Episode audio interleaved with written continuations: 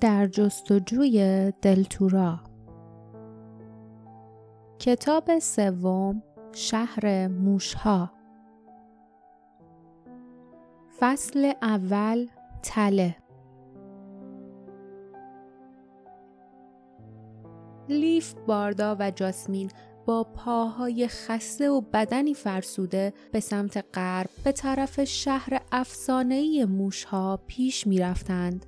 آنها چیز زیادی درباره مقصدشان نمی‌دانستند به جز اینکه آنجا محلی اهریمنی بود و سالها قبل مردم آن شهر را ترک کرده بودند. اما تقریبا مطمئن بودند که یکی از هفت گوهر گم شده کمربند دلتورا آنجا پنهان شده است. آنها تمام روز را بیوقفه راه رفته بودند و حالا که خورشید درخشان به سوی افق می‌رفت دلشان می‌خواست برای استراحت توقف کنند. اما جاده‌ای که در آن راه میپیمودند در اثر عبور واگنها شیارهای عمیقی پیدا کرده بود. این جاده از میان دشتی میگذشت که بوته های خار همه جای آن را پوشانده بود. خارها در دو طرف جاده تا دور دست ها امتداد داشتند. لیف آهی کشید و برای اطمینان خاطر دستش را زیر پیراهنش برد و کمربند را لمس کرد. حالا دیگر دو گوهر روی آن بود، یاقوت زرد و یاقوت سرخ. هر دو آنها با مشکلات بسیاری به دست آمده بودند و برای پیدا کردنشان کارهای بزرگی انجام شده بود. مردم رالات که دو هفته گذشته را نزد آنها مانده بودند از جستجوی آنها برای پیدا کردن گوهرهای گم شده اطلاعی نداشتند. مانوس مرد رالات که در جستجوی یاقوت سرخ سهیم بود نیز قسم یاد کرده بود که سکوت کند. اما مرگ تاگان جادوگر اهریمنی و متحد ارباب سایه ها که به دست این سه همسفر انجام گرفته بود جزو اسرار نبود. مرگ دو نفر از سیزده فرزند تاگان هم که به سرنوشت مادرشان دچار شده بودند نیز جزو اسرار نبود. اهالی رالات که سرانجام از نفرین تاگان نجات یافته بودند از شادی آواز خوانده و این همسفران را به خاطر کارهایشان ستوده بودند. ترک این مردم بسیار دشوار بود. همچنین ترک مانوس و نیز شادی، امنیت، غذای خوب، خانه گرم و رخت خوابهای نرم آن دهکده پنهان بسیار مشکل بود. اما پنج گوهر دیگر باید پیدا می‌شد و تا این گوهرها روی کمربند قرار نمی گرفت ظلم و ستم ارباب سایه ها بر سرزمین دلتورا همچنان برقرار بود. سه همسفر باید به راهشان ادامه می‌دادند. جاسمین با ناله گفت این خارا انگار تموم نمیشن و صدایش افکار لیف را برهم زد. او برگشت و به جاسمین نگاه کرد. مثل همیشه موجود کوچک پشمالویی که فیلی نام داشت روی شانهش قرار داشت و از میان انبوه موهای سیاه جاسمین پلک می‌زد. کری کلاقی که هرگز از مقابل چشمان جاسمین زیاد دور نمی‌شد بالای خارزارهای اطراف چرخ می‌زد و حشرات را شکار می‌کرد. دست کم او شکمش را سیر می‌کرد. باردا گفت اون جلوی چیزی می‌بینم و به علامت سفیدی اشاره کرد که کنار جاده بود. آنها کنجکاو و امیدوار فوری به آن طرف رفتند. در آنجا علامتی دیدند که از میان خارها بیرون زده بود. تام اجناس مورد نیاز مسافران جاسمین آهسته گفت این یعنی چی؟ لیف گفت به نظرم این علامت راه مغازه رو نشون میده. مغازه چیه؟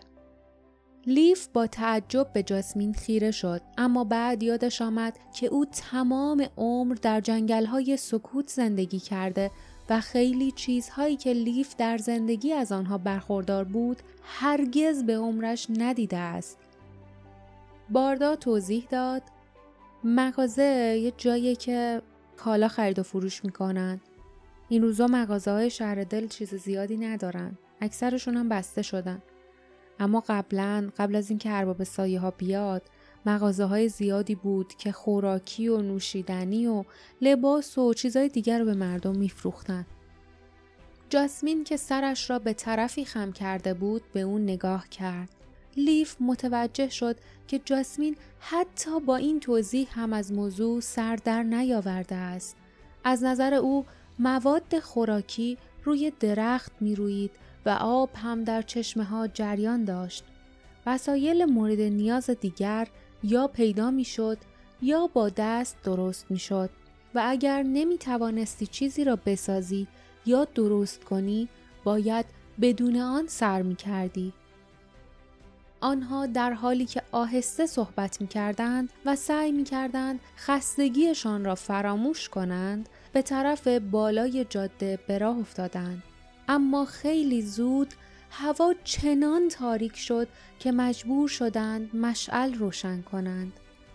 باردا مشعل کمسو را پایین گرفت اما آنها به خوبی می دانستند که با این وضع هم ممکن است مشعل از آسمان دیده شود. فکر اینکه ردشان را به این آسانی می‌شد دنبال کرد اصلا خوشایند نبود. چه بسا که در همین لحظه جاسوسان ارباب سایه ها در آسمان می گشتند. در ضمن آنها هنوز به انتهای قلمرو تاگان نرسیده بودند. هرچند که او مرده بود اما آنها خوب می دانستند جایی که شرارت مدتهای طولانی نفوذ داشته است خطر همه را تهدید می کند.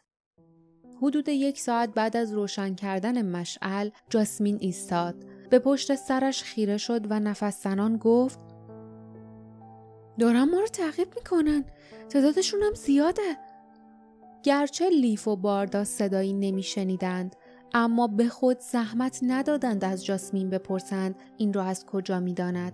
آنها دیگر متوجه شده بودند که حواس جاسمین بسیار تیزتر و حساستر از مال آنهاست. درست است که او نمی‌دانست مغازه چیست و خواندن و نوشتن درست بلد نبود اما در موارد دیگر اطلاعات زیادی داشت. جاسمین گفت می‌دونن که جلوییم هر وقت وای میستیم اونا هم وای میستن. هر وقت را میفتیم اونا هم را میفتن لیف آهسته پیراهنش را بالا زد و به یاقوت سرخ روی کمربندش نگاه کرد.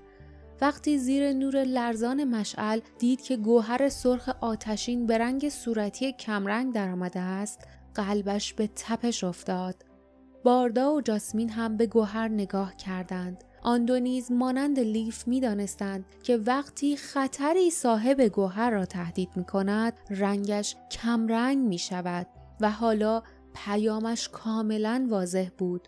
باردا آهسته گفت خب با این حساب تعقیب کننده های ما که قصد بدی دارن.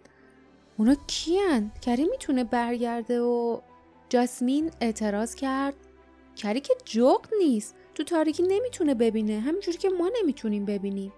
بعد خم شد. گوشش را به زمین چسباند و در حالی که با دقت گوش می‌داد با اخم گفت حداقل تعقیب کننده های ما نگهبان خاکستری نیستن. خیلی یواش را میرن و هماهنگم قدم بر نمیدارن. لیف دست به قبضه شمشیرش برد و گفت شاید یه دسته راهزن باشن. بخوام وقتی که ما واسه خواب یا استراحت وای میستیم حمله کنن. باید برگردیم و بجنگیم.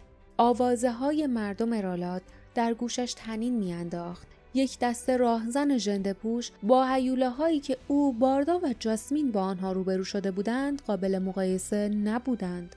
باردا با چهره در هم کشیده گفت وسط جاده که پر از خاره اصلا جای خوبی نیست واسه وایسادن لیف جایی هم نیست که قایم بشیم و دشمن رو غافل گیر کنیم باید راهمون رو ادامه بدیم تا یه جای بهتر پیدا کنیم آنها با سرعت بیشتری دوباره به راه افتادند لیف مدام به پشت سرش نگاه می کرد اما در سایه های پشت سرش چیزی دیده نمی شد. آنها به درخت خشکیده رسیدند که کنار جاده همچون شبهی به نظر می آمد و تنه سفیدش از میان خارزار بیرون زده بود. چند لحظه پس از آنکه درخت را پشت سر گذاشتند لیف تغییری در هوا حس کرد و پشت گردنش شروع به خارش کرد جاسمین نفس زنان گفت دارن سرعتشون زیاد می‌کنن بعد همگی آن صدا را شنیدند زوزه آرام و کشیدهی که خون را در رگها منجمد می کرد. فیلی که شانه جاسمین را چنگ می‌زد صدای ترسان و کوتاهی بیرون داد. لیف دید که موهای بدن کوچک او سیخ شده است. چند زوزه دیگر به گوش رسید. جاسمین گفت گرگن نمی‌تونیم ازشون تندتر بدویم. چیزی نمونده که به ما برسن. او دو مشعل دیگر از کولش بیرون آورد و آنها را با شعله مشعلی که قبلا در دست داشت روشن کرد.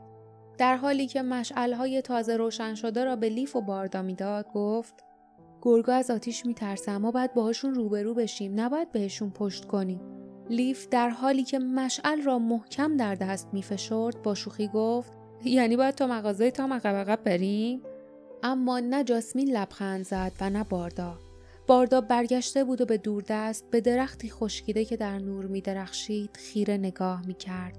او آهسته گفت اونا از جاشون تکون نخوردن تا اینکه ما از اون درخت رد شدیم. دلشون نمی‌خواست که ما از درخت بریم بالا و از دستشون فرار کنیم. اونا گرگای معمولی نیستن. جاسمین اختار کرد حاضر باشین. او قبلا خنجرش را در دست گرفته بود. لیف و باردا هم شمشیرهایشان را کشیدند. آنها کنار هم ایستادند و در حالی که مشعلهایشان را بالا گرفته بودند به انتظار ماندند. همراه با زوزه های وحشتناکی که از تاریکی می آمد، دریایی از نورهای زرد متحرک برق چشمان گرگ ها به طرفشان هجوم آورد. جاسمین مشعل را با سرعت در مقابلش از طرفی به طرف دیگر تکان می‌داد. لیف و باردا هم همین کار را می‌کردند. طوری که جاده مقابلشان با یک ردیف مشعل مسدود شده بود. حرکت جانوران آهسته تر شد اما هنوز زوزکشان پیش می آمدند. همین که جانوران به روشنایی نزدیک شدند لیف متوجه شد آنها گرگ های معمولی نیستند. جسهشان بزرگ بود چشمان راه راه زرد و قهوه‌ای داشتند. لبهایشان از آرواره های کج و معوجشان رو به بالا لوله شده بود و توی دهانهای بازشان که از آنها آب میچکید سیاه بود نه قرمز. آنها را به سرعت شمرد. یازده تا بودند. این عدد به نظرش معنی خاصی داشت اما نتوانست بفهمد چرا. به هر حال حالا زمان آن نبود که نگران اینجور چیزها شود. در حالی که مشعلش را مدام تکان می‌داد همراه باردا و جاسمین شروع کرد به عقب عقب رفتن. اما با هر قدم آنها جانوران نیز قدمی به جلو بر می داشتند. لیف به یاد شوخی بیمزدش افتاد و گفت ما واقعا داریم عقب عقب تا مغازه تام میریم؟ حالا دیگر به نظر می آمد که مجبورند این کار را بکنند. با خود گفت این جونوران ما رو دارن به اون طرف می‌کشن. جونورا ما رو دارن به اون طرف می‌کشن. اونا گرگ معمولی نیستن. اونا یازده تا هن.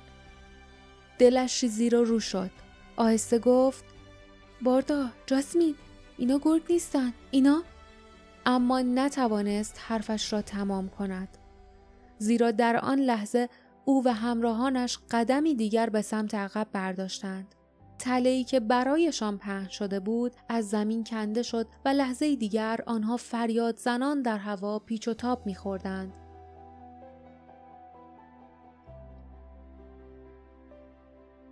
پایان فصل اول